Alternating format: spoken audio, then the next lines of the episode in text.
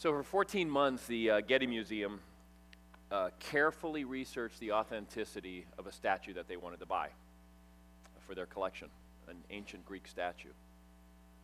Uh, they brought in all kinds of experts. A geologist came in and said, Yep, the, that marble is from an ancient quarry.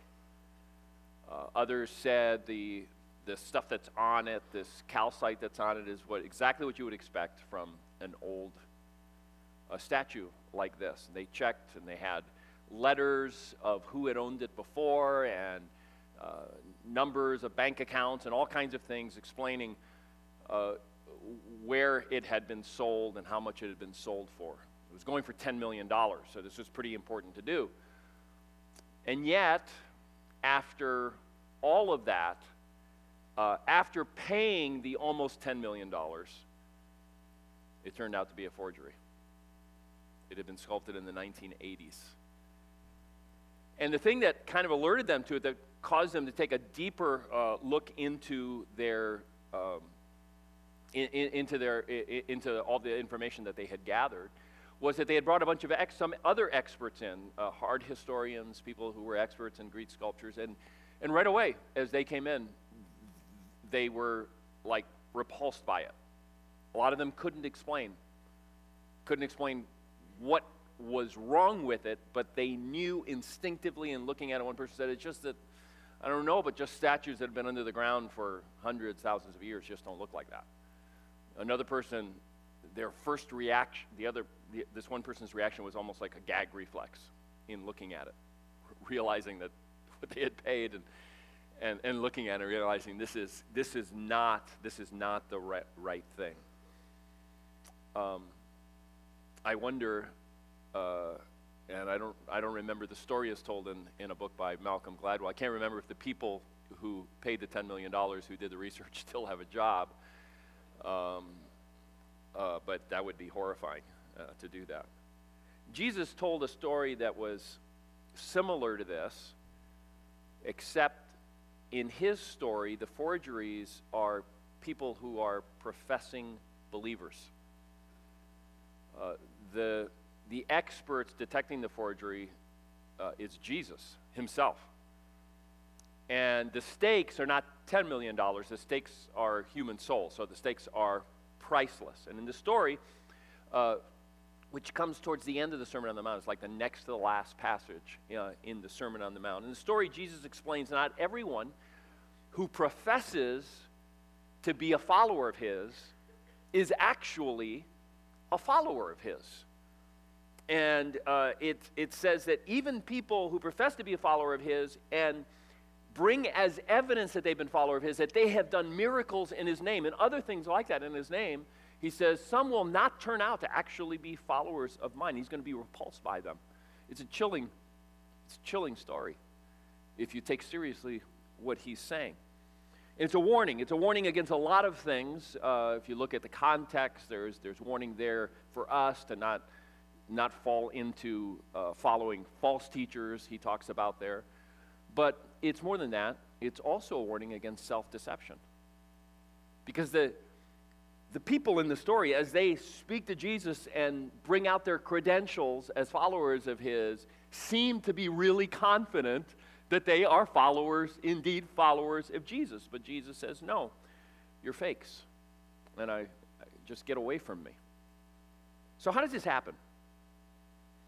Well, a couple of ways that it happens. I'm sure there's an infinite number of ways it happens, but a couple of ways that it happens probably most often is one is sometimes we are uh, good at being good. We're hard charging moralists, and we're good at being good, and we're relying on our goodness to actually make us right with God. And so we believe in Jesus and we are good and we think we're good uh, with God. And this kind of story is, is kind of a hard story for us to get our, our heads around uh, if we're hard charging moralists, to get our heads around to really be able to, to say, well, being good is not, you know, is not sufficient. And yet the Bible is pretty clear about that in Ephesians 2 uh, verse 8, and many, many other places. But in Ephesians 2, verse 8, it says, For it is by grace, which is unmerited favor. You can't earn it. By grace, you have been saved, and it's through faith. And just in case that doesn't get through. It says, This is not of yourselves, it is the gift of God, a gift that you have to receive. It's not by works, it's not by being good, so that no one can boast. No one can say, I'm good with God because I'm good at being good.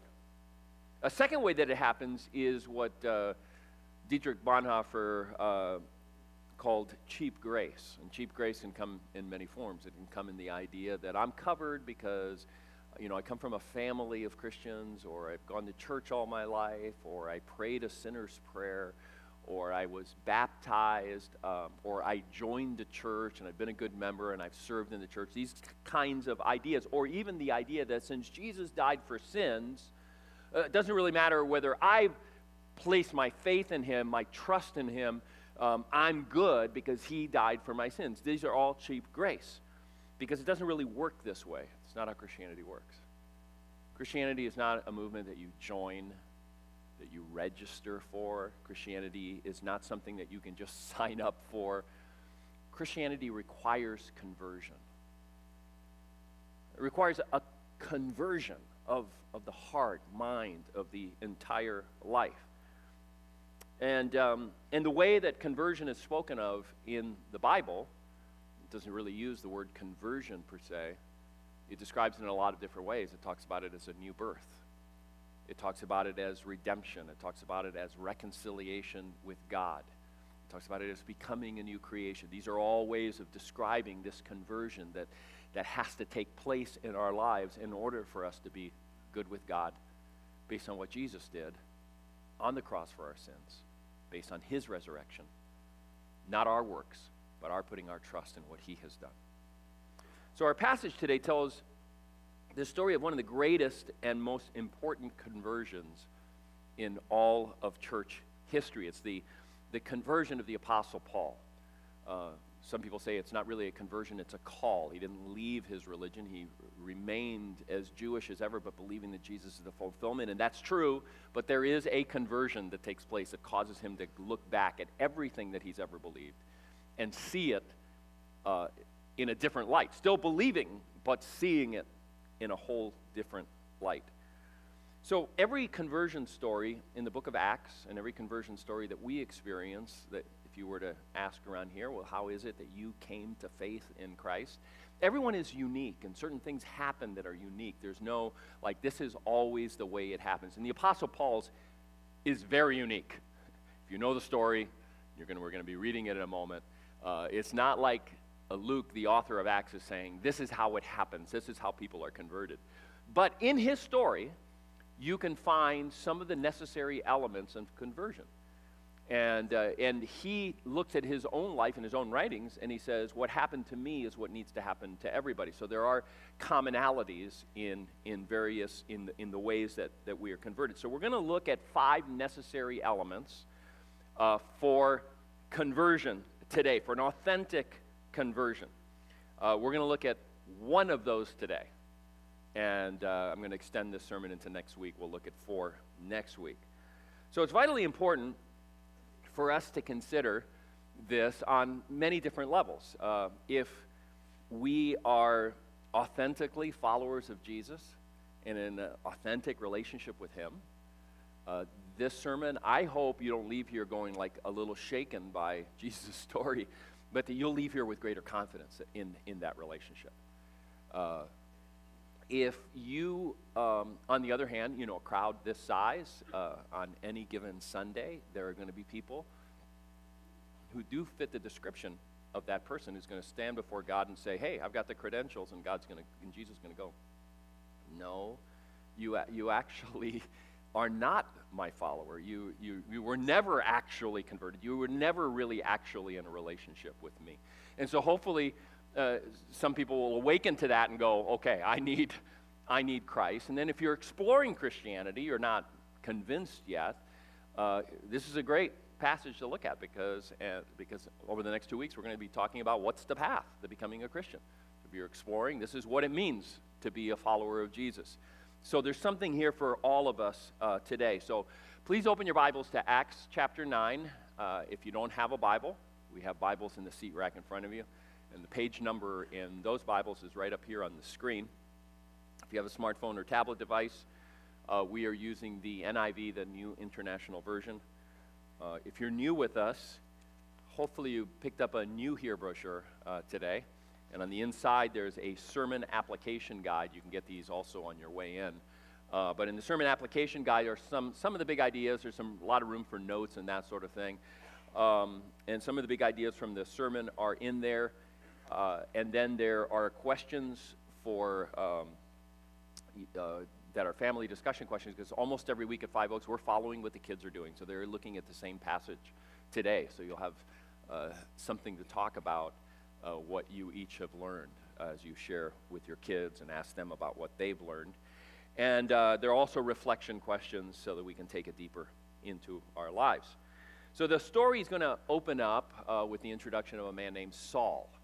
Uh, Saul is the Apostle Paul. He had gone by Saul somewhere along in the book of Acts. He decides to go by uh, the name Paul. And so um, uh, Saul is a Jewish man who believes in Jesus. Saul uh, is, uh, uh, before this incident, he's introduced in just like one verse, uh, chapter or two before this, where he is overseeing the execution of one of his fellow Jews who is now a follower of Jesus. And so he is either involved with that or actually orchestrating it. And so we pick up in verse 1 of Acts chapter 9, where it says, Meanwhile, Saul was still breathing out murderous threats against the Lord's disciples. We're still that, in that part of Christian history where everyone who is a follower of Jesus is a, except for one exception, is a Jew, like Jesus was, who believes that Jesus is the fulfillment of, of what, what what the whole Bible had been talking about, of God's entire story. And so he went to the high priest, Saul did, and he asked for letters to the synagogues in Damascus, so that if he found any there who belonged to the way, whether men or women, he might take them as prisoners to Jerusalem. So at this point, Christianity is not existent in the sense that no one has called a Christian Christian. It's later in the story that it says, well, in Antioch is where they first started calling them Christians. So one of the ways they describe themselves is, we belong to the way. And it probably was short for the way of Jesus. So we know from Acts and from Paul's letters some things about this Saul character, about himself. We know that he was a Pharisee. And um, Pharisee were not clergy of that day. They were what we call laymen. They, uh, they were people who were just very serious about living holy lives. They believed that what the Bible says when it says in the Old Testament, it says we are all, that all of God's people are a kingdom of priests. They took it seriously. And so they wanted to live in daily life as a priest who serves in the temple would live.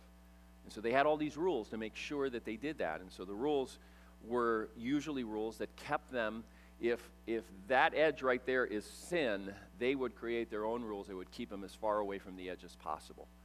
Uh, and uh, it's it's not a bad idea. We all do that to some degree in our lives. Part of the problem was they had begun to identify that part of the problem was that they had begun to identify that with with faith with genuine faith. Their rules became the rules and anybody who doesn't keep those rules are breaking god's rules. And that can easily happen, and it happens in Christian movements, and it happens in our lives, it happens in our homes sometimes, uh, that we communicate uh, in that kind of a way. So, Paul is from Tarsus, and Tarsus is a Roman city on uh, what is today the southern coast of, of, of Turkey.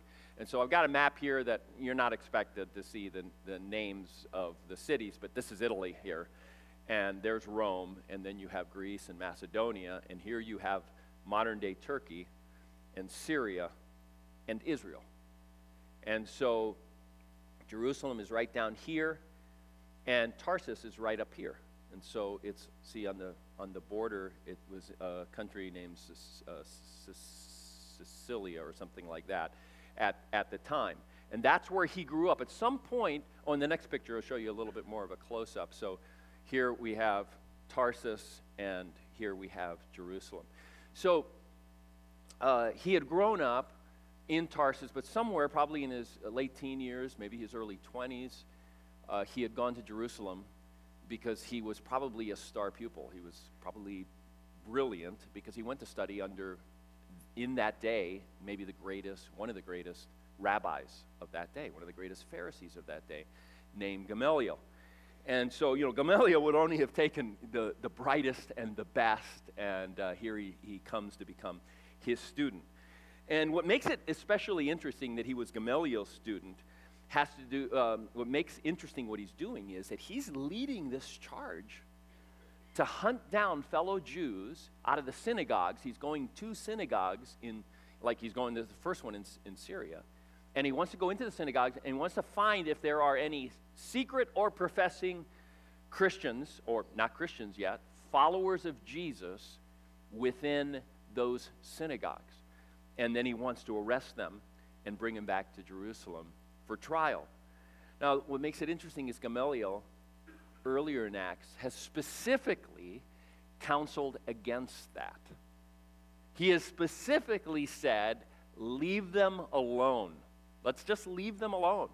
If it's not of God, it's going to fizzle. And it is, if it is of God, do you want to be standing in the way of God?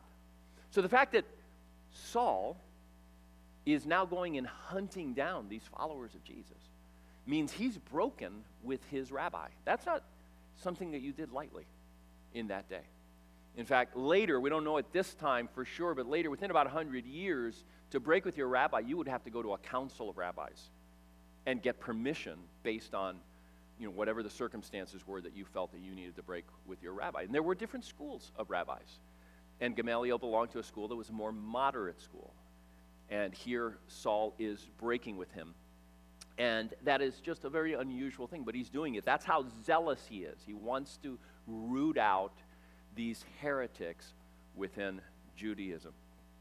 Now, being that he's that way, that he's that bold, he's the last guy any of the Jews or the Christians would believe would become a follower of, of Jesus. But God has big plans for him. So we pick up in, again in verse 3.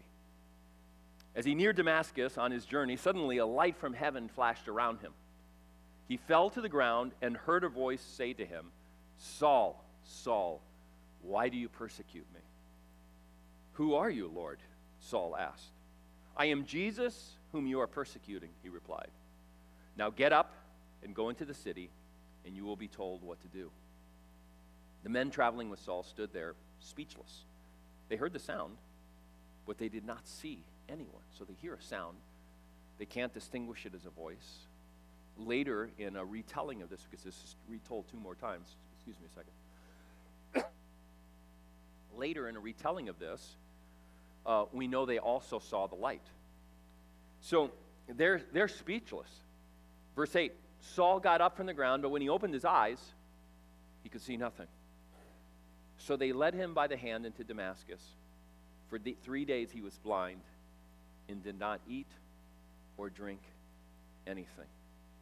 Now you have to imagine in this moment, and one of the reflection questions actually asks you to do this, to spend some time just reflecting, to think about, to use your imagination to put yourself in Saul's shoes.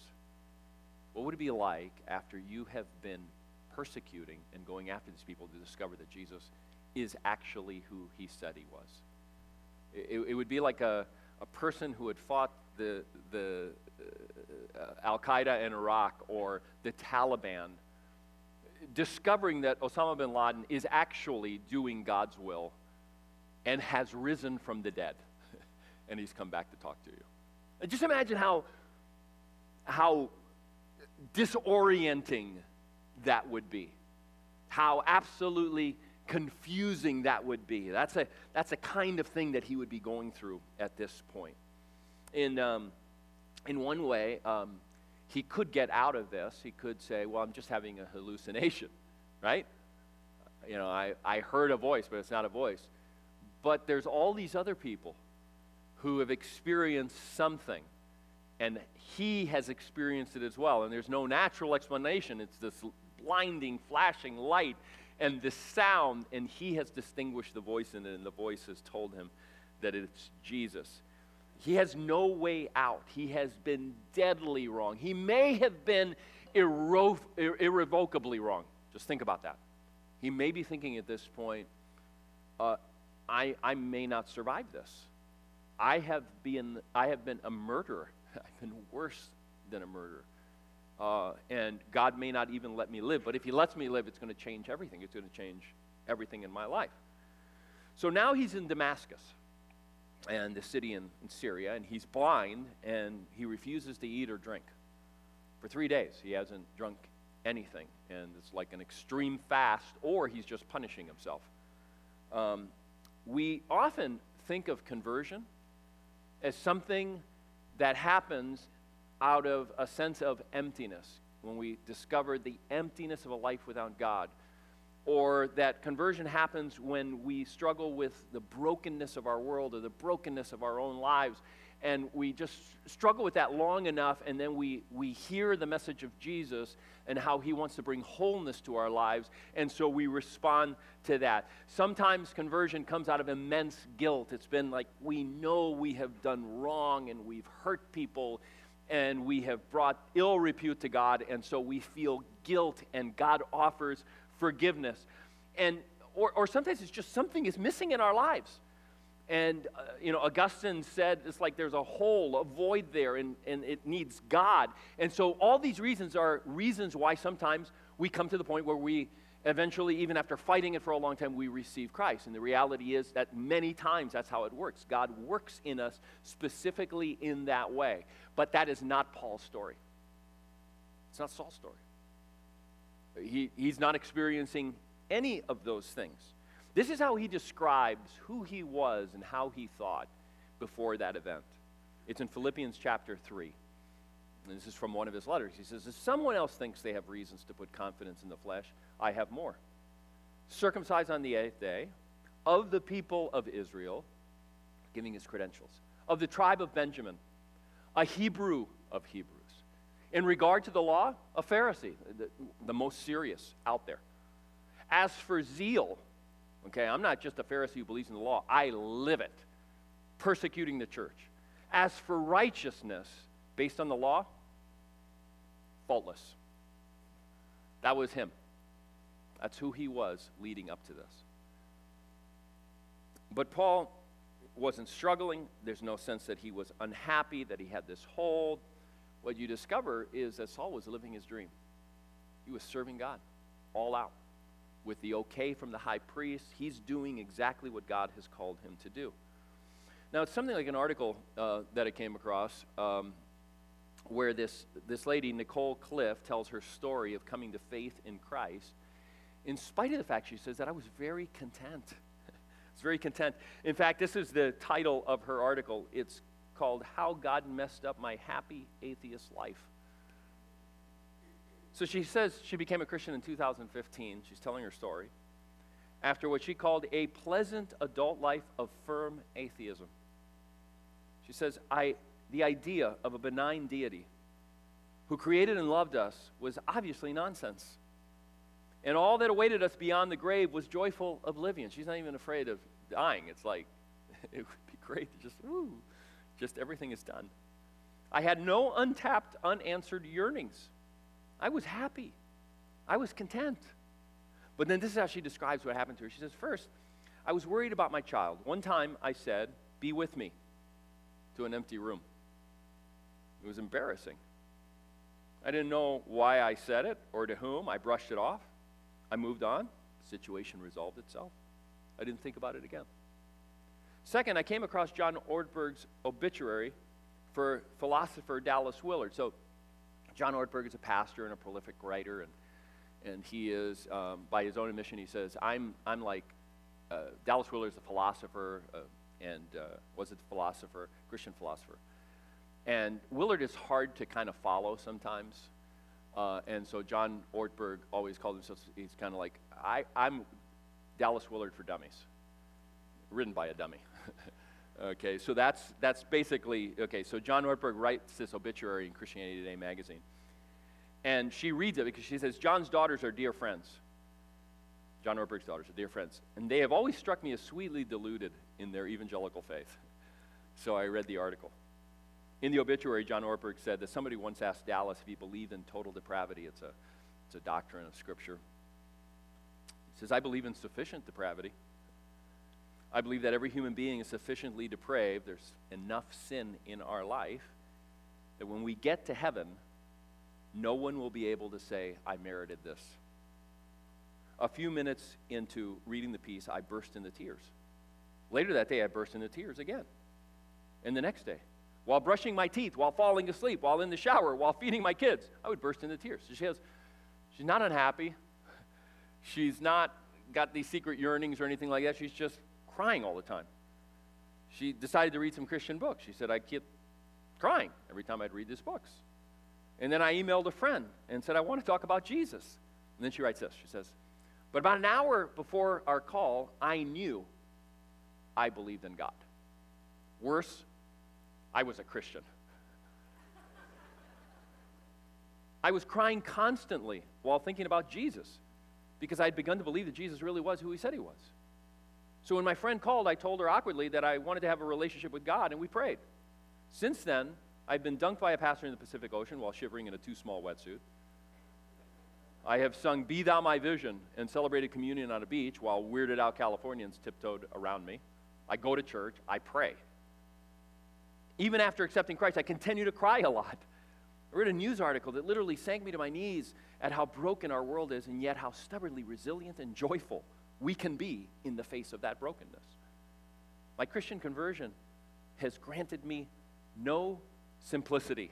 It has complicated all of my relationships, changed how I feel about money, messed up my public persona. Obviously, it's been very beautiful. okay, so not quite as sudden as Paul's, but the same basic idea. Here's someone who isn't searching, who isn't struggling. It's like God is, is, is, is going after her and eventually gets her. And I think this happens a lot. Uh, a lot more often, I think, if we shared our stories, we might other people hear. I don't know if it's the majority, but I think it happens a lot.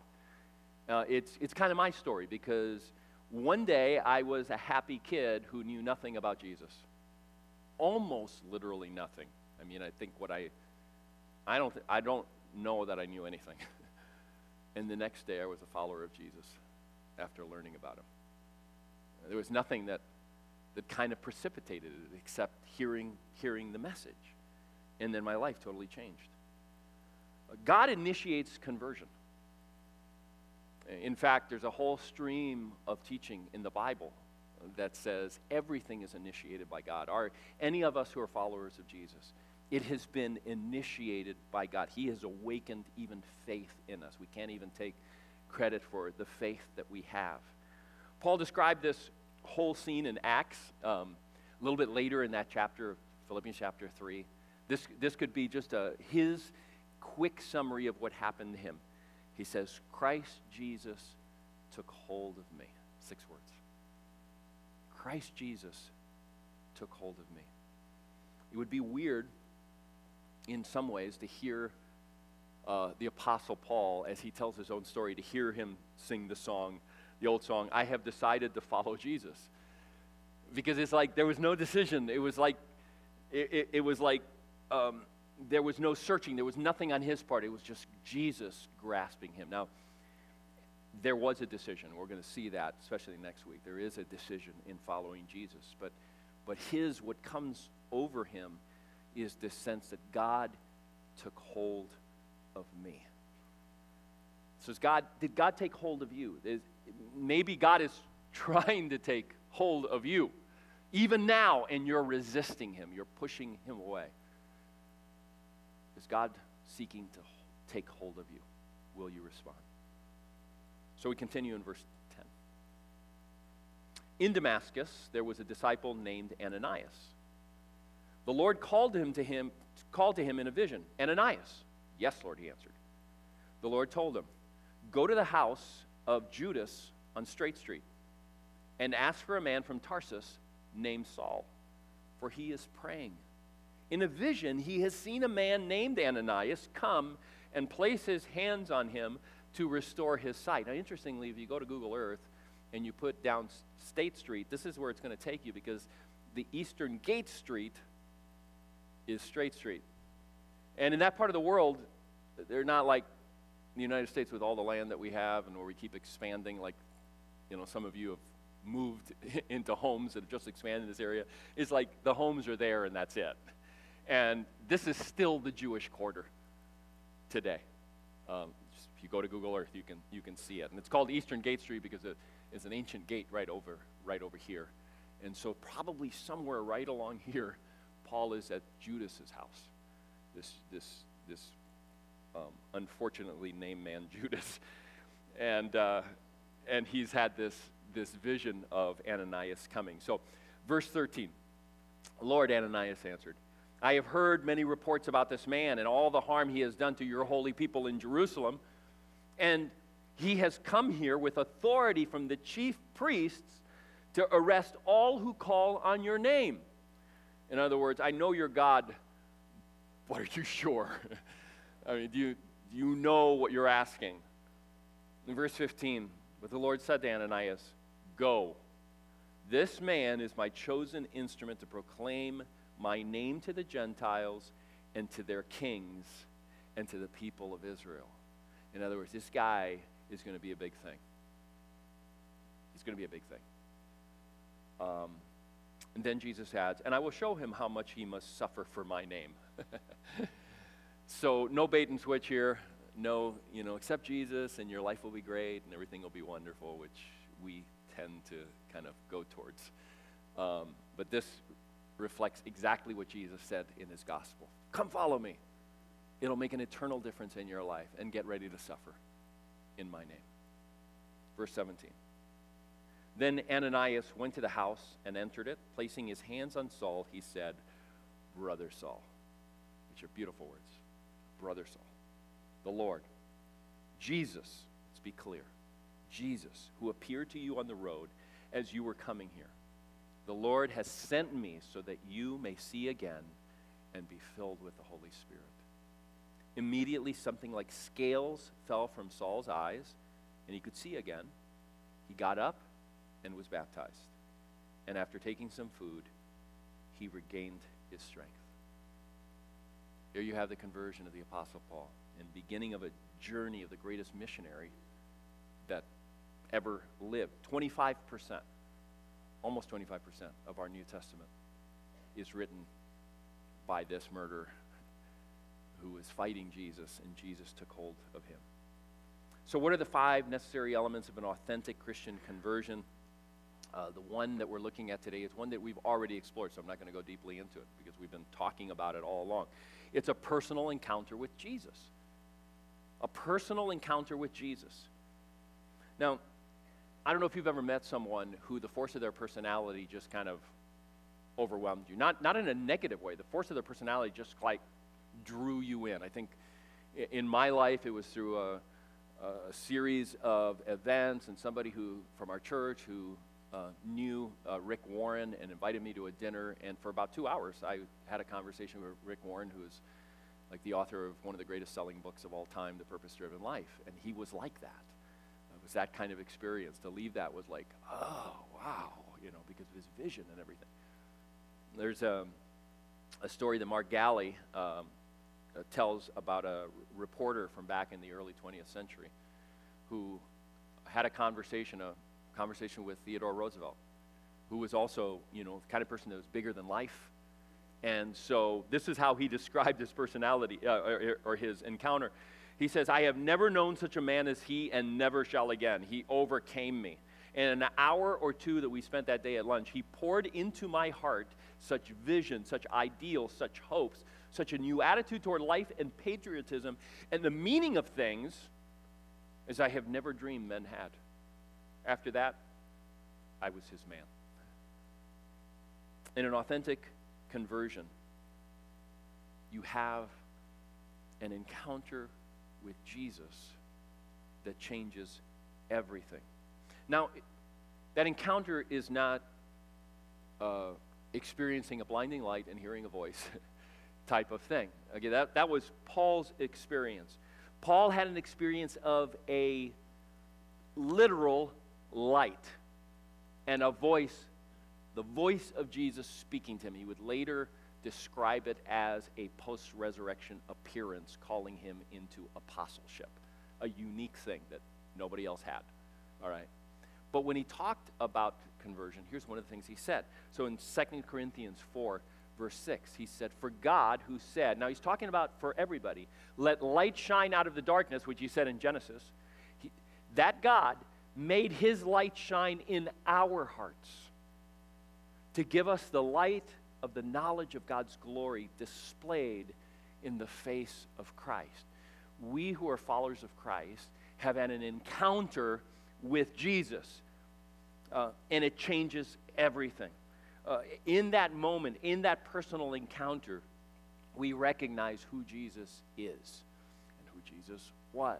We recognize his love. We recognize his grace toward us. Even though we recognize in that moment of that encounter that we don't deserve his grace, we don't deserve his love, his sacrifice for our sins, his authority.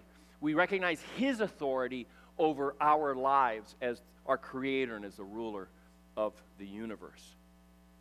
You have a personal encounter with Jesus, but it doesn't end there. The reality is that there were people who had personal encounters with Jesus who would not say, he's, I'm his man. I mean, you had Judas, who betrayed him, one of the disciples.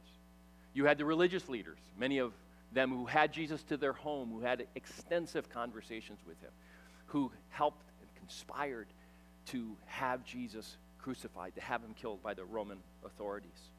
So, not everyone who has a personal encounter with Jesus has what the response that makes for a genuine a genuine conversion.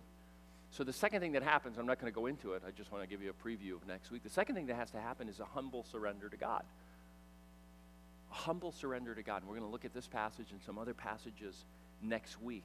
Flowing from that humble surrender with God, several other things happen in a genuine conversion. They don't happen like all at once. These are the things that, that begin to happen a reevaluation of everything in light of Christ. You can't have an encounter with Jesus and a humble surrender without looking back at life and going, okay, the way that I think, the way that I live, where my life has been going has to be completely reevaluated.